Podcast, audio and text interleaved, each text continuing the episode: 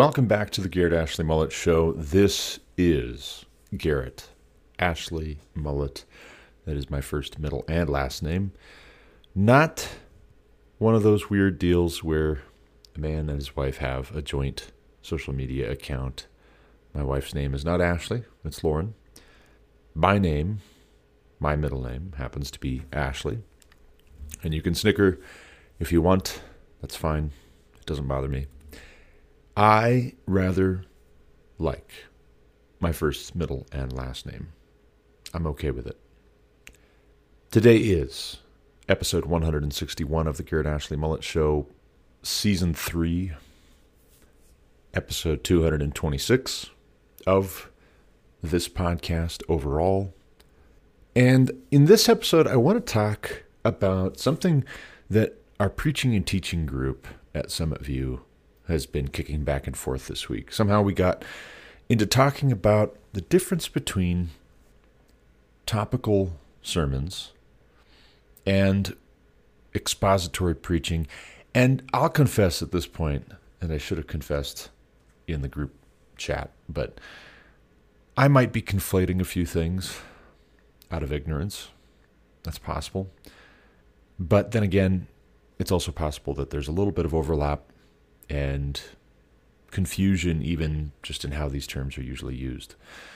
But as I understood it, topical sermons are just that. They're sermons giving you a overview of a certain topic selected by the preacher.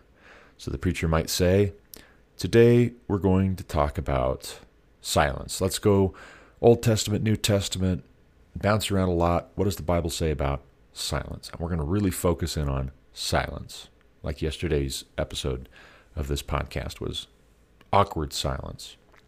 A topical sermon might give you a broad survey of everything that the Bible says about silence. Now, by contrast, expository preaching, I thought, was where not only are you taking greater pains to pull out the context and explain the grammar of a particular verse or selection of verses, defining the words. Here's what this word means in the Greek or in the Hebrew. Here's where else that word is used in the Greek and in the Hebrew in God's word, like this, so we get a better idea of what it means in this context. Sometimes words can be used different places and have different meanings depending on the context. But not only that is expository preaching, also, I thought that preaching through books of the Bible went hand in hand with that by necessity. Now, sometimes it does, and it does far more often with expository preaching than it does with topical preaching, because topical preaching likes to bounce around more based on what the preacher believes are the most important things we need to focus on. Whereas expository preaching is okay, what is the context? Well, if we're going to talk about the context, you might as well just go through the book from beginning to end. Have the first sermon in a series be let's do an introduction. And this is what we do at Summit View, and I love it. I think it's great. I think it's very helpful. But we're going to introduce you to this book and explain the backstory and help you understand the context of the book as a whole. And then, once you've got that, we're going to start in chapter 1, verse 1, and we're going to go on down through chapter 1, chapter 2, chapter 3 in sequence. Now, in doing some research after having opened my big mouth and waxing eloquent with the group, I find that expository preaching may not necessarily involve preaching through books of the Bible. And also, for that matter, as Paul Pavlik pointed out, expository preaching does overlap with topical preaching because there is a topic in the text. Whatever text you're going to be preaching from in God's Word, there's a topic there already, selected by God, breathed out by God, written down by His servants. And so it's not a question of are you going to have a topic, it's a question of how is your topic chosen? If it's in the text and you're just preaching through a book of the Bible, well, then your topic is chosen for you, and let's try to expose, reveal, clarify what's in the text. But what's interesting to me is as we talk about that in this group, back and forth all week, which was great, which was, I think, very, very interesting. I find myself thinking long and hard about different reasons, different personal philosophies for preaching regarding the role of the sermon in the life of the Christian. And one of the comments that was made by a, more than one, but I thought it interesting. I thought it important to ponder to give greater attention to was that in this day and age, it's very common for counseling to be part of the sermon. And is that good? Is it good that counseling for individuals who are known to be struggling with certain sins or hardships, is it good that counseling makes its way into the sermon. If we're trying to reveal what's in God's Word, is it appropriate for us to be counseling from the pulpit? Or should that be segregated out? Should that be separated, have its own place, but not in the sermon? That should be a one on one conversation with that person, with those people, with that family, with that couple, with those friends, etc., etc. And I find myself thinking about Proverbs and how Proverbs is organized. So, all scripture is breathed out by God and profitable for teaching, for correction, for rebuke, for instruction unto righteousness, that the man of God may be complete, equipped for every good work, as Paul writes to Timothy. And so we come to a question with regards to topical and expository preaching. Suppose you're doing expository preaching from a book like Proverbs.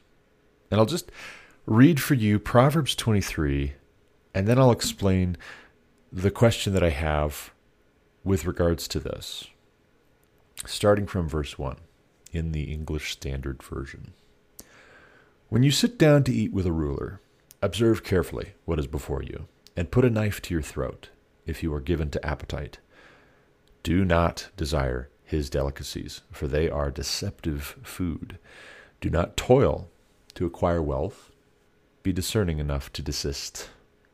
When your eyes light on it, it is gone, for suddenly it sprouts wings, flying like a, an eagle toward heaven.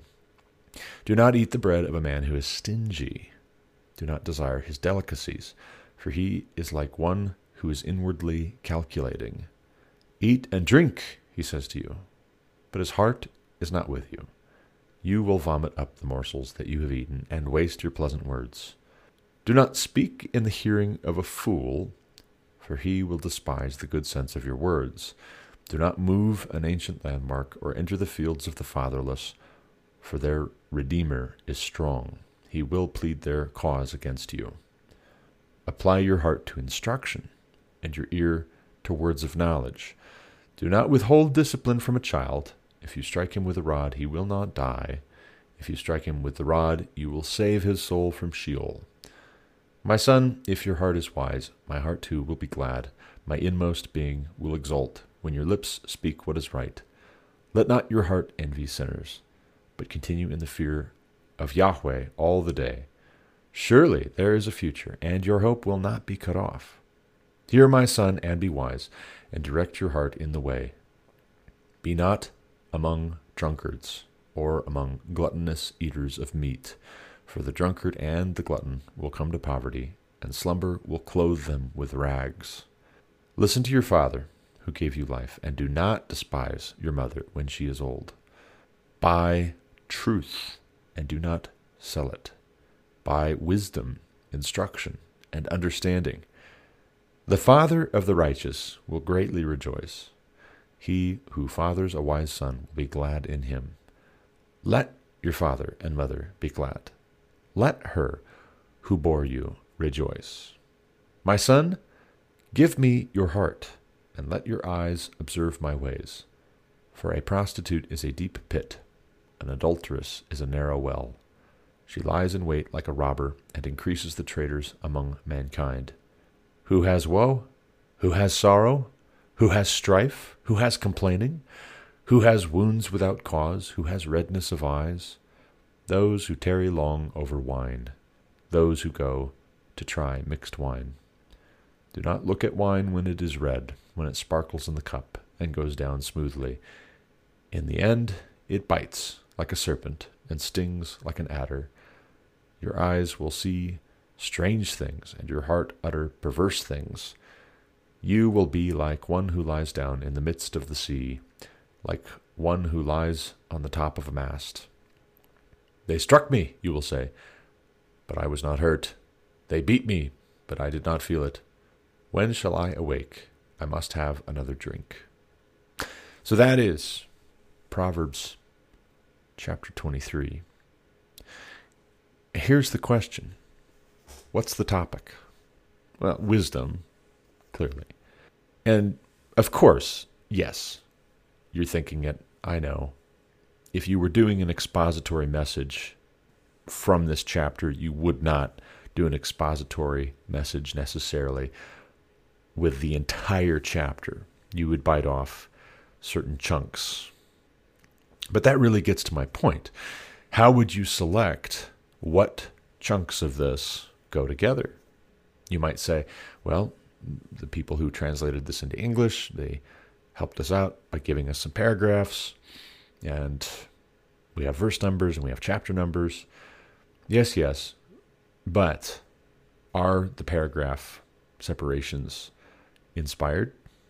Or sometimes are two paragraphs, three paragraphs, multiple paragraphs more than what you would think, needing to be connected together? Do we sometimes have a hard time seeing how things are connected if we're looking at it all through the microscope? Sometimes what is needed is to take a step back, to reorient the passage or reframe it from more distance instead of less distance. Zoom out. It's like when you're playing a strategy game on the computer. Sometimes the bigger your empire gets, the more you have to zoom out in order to see enough of it to make a decent assessment. Or in the case of how my monitors are oriented on the computer that I'm recording this podcast on right now, I've got one central monitor, 32 inches, widescreen. It's beautiful. It is oriented the way that most monitors are oriented landscape mode. So it is longer from side to side than it is from top to bottom. On the left and the right of that central monitor, I have two other monitors. I have 27 inch Acer monitors. My center monitor is a Pixio. It's a better monitor.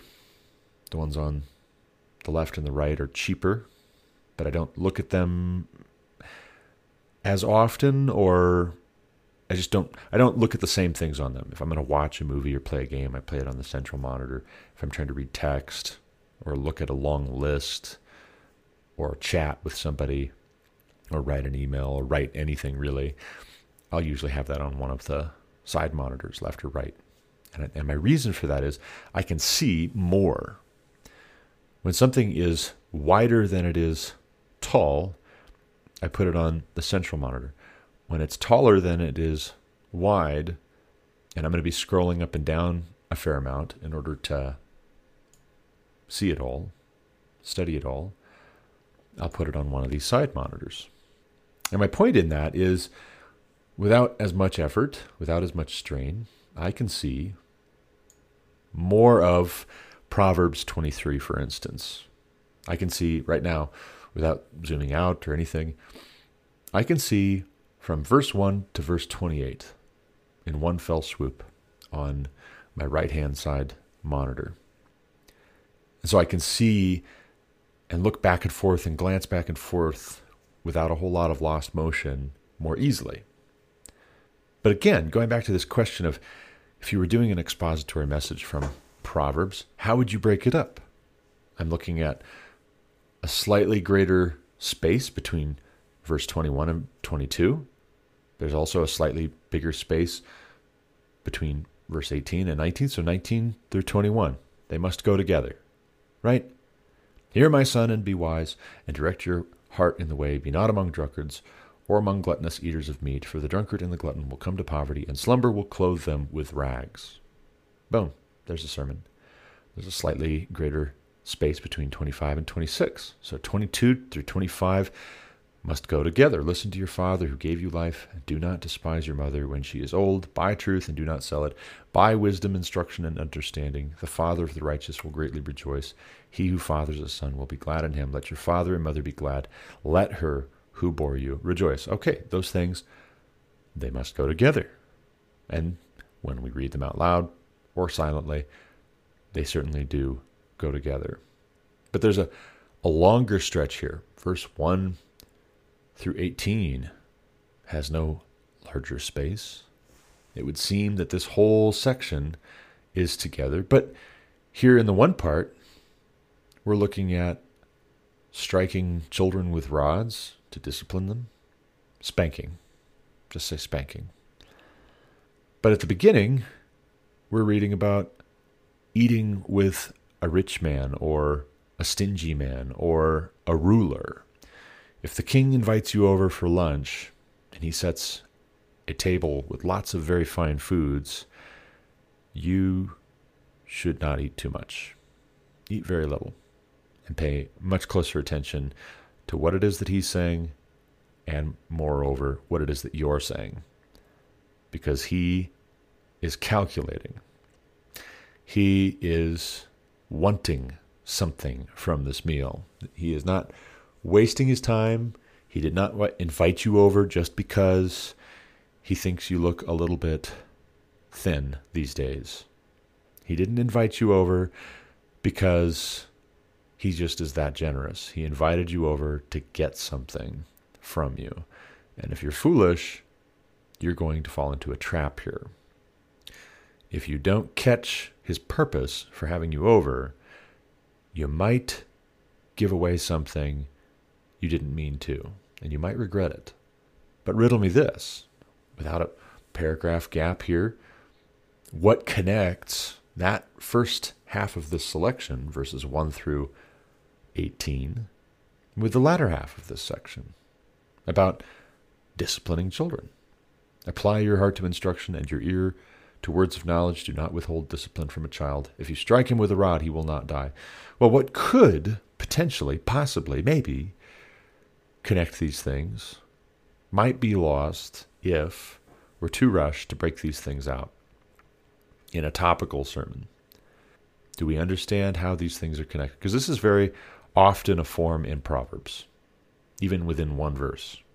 Within one verse, you might have this compare and contrast, and analogy, and symbolism that's supposed to help you understand better a certain thing.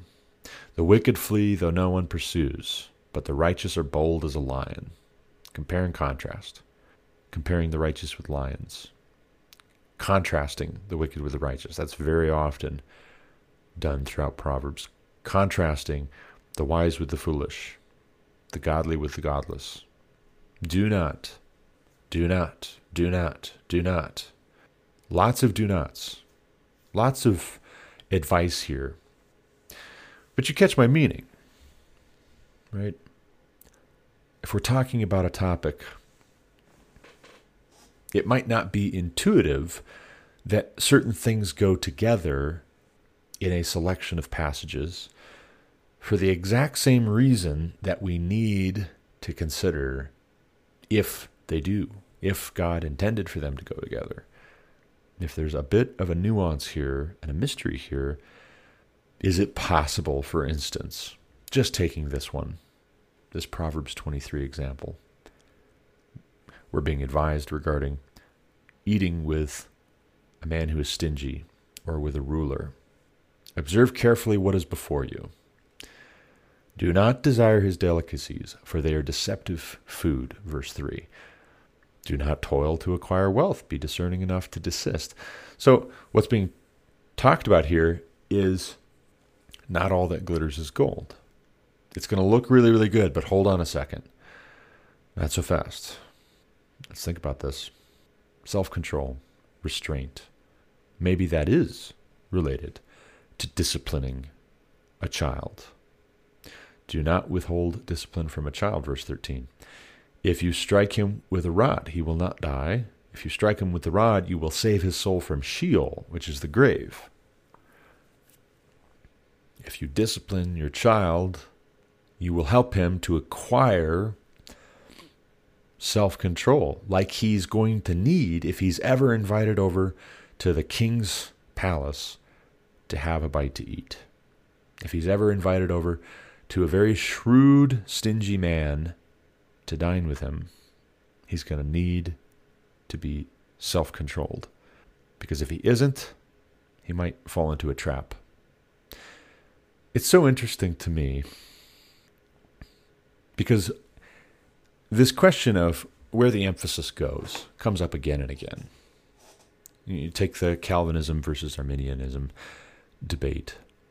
Calvinists don't deny that there is a choice.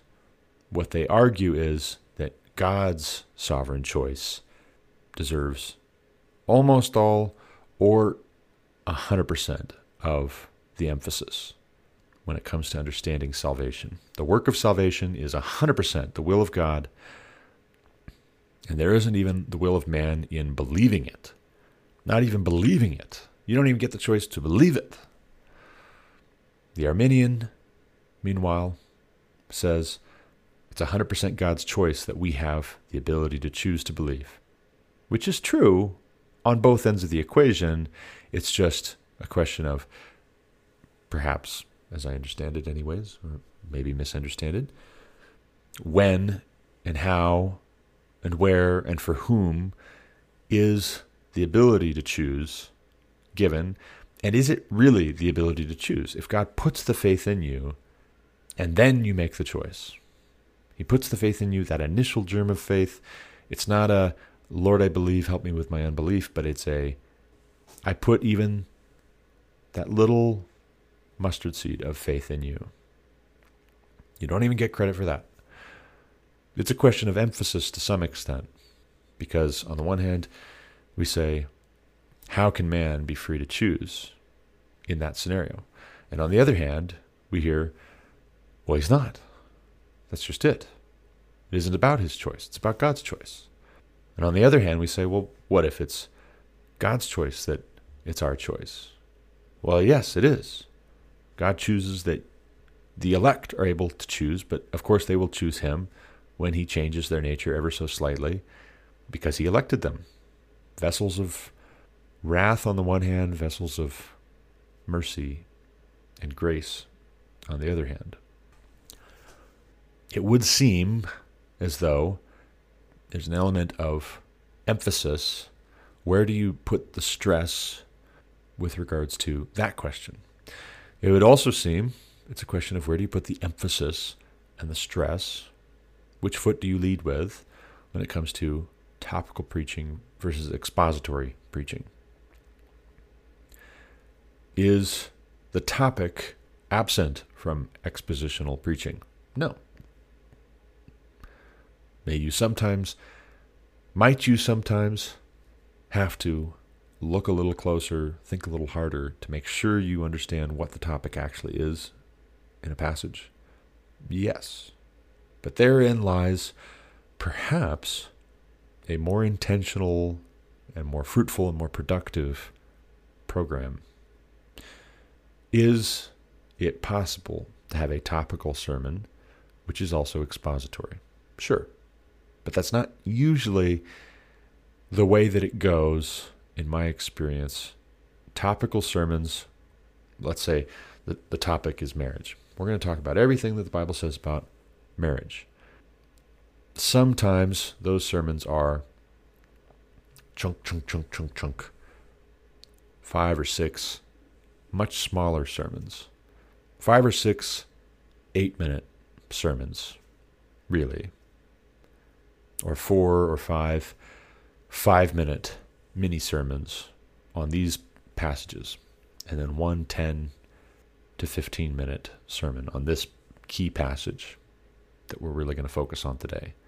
But when we are the ones choosing the topic, that can be spirit led, that can also be agenda driven. But then, on the other hand, with expository preaching, going through books of the Bible, which I would say is probably the greatest fulfillment of the emphasis, such as it is, with what's termed expositional preaching, expository preaching. Even your treatment of a certain chunk of the text can be that way too. Whether you're looking at it through a microscope or a telescope, whether you're looking at it in landscape orientation or portrait orientation, whether you need to scroll side to side or up and down to get the full thing. We can skip over certain things, gloss over certain things, play down certain things, emphasize our own opinion, our own bias regarding certain things.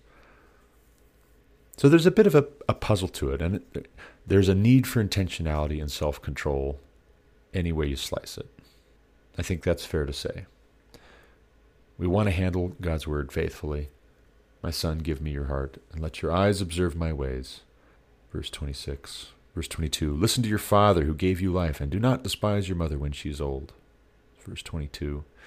Verse 19 Hear my son, and be wise, and direct your heart in the way. Verse 19. So we see there's a effort that has to be made in order to be wise. Listen. Give me your heart. Hear. Be wise. Direct your heart. That's what we have to do. Whether we're sitting under preaching and teaching, whether we're engaging in preaching and teaching, that's what we have to do. But I got to leave it there. It's a Saturday morning. October 9th, 2021 has at least a couple of things in store, at least I hope, I plan, including but not limited to resting. I'm going to go grab another cup of coffee. But as always, thank you for listening. Until next time, God bless.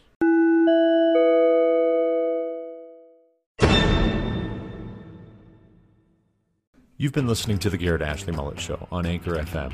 For more content like what you just heard, subscribe to this podcast on Apple Podcasts, Google Podcasts, or Spotify. Also, check out thegarrettashleymulletshow.com to subscribe to email alerts when new episodes are published.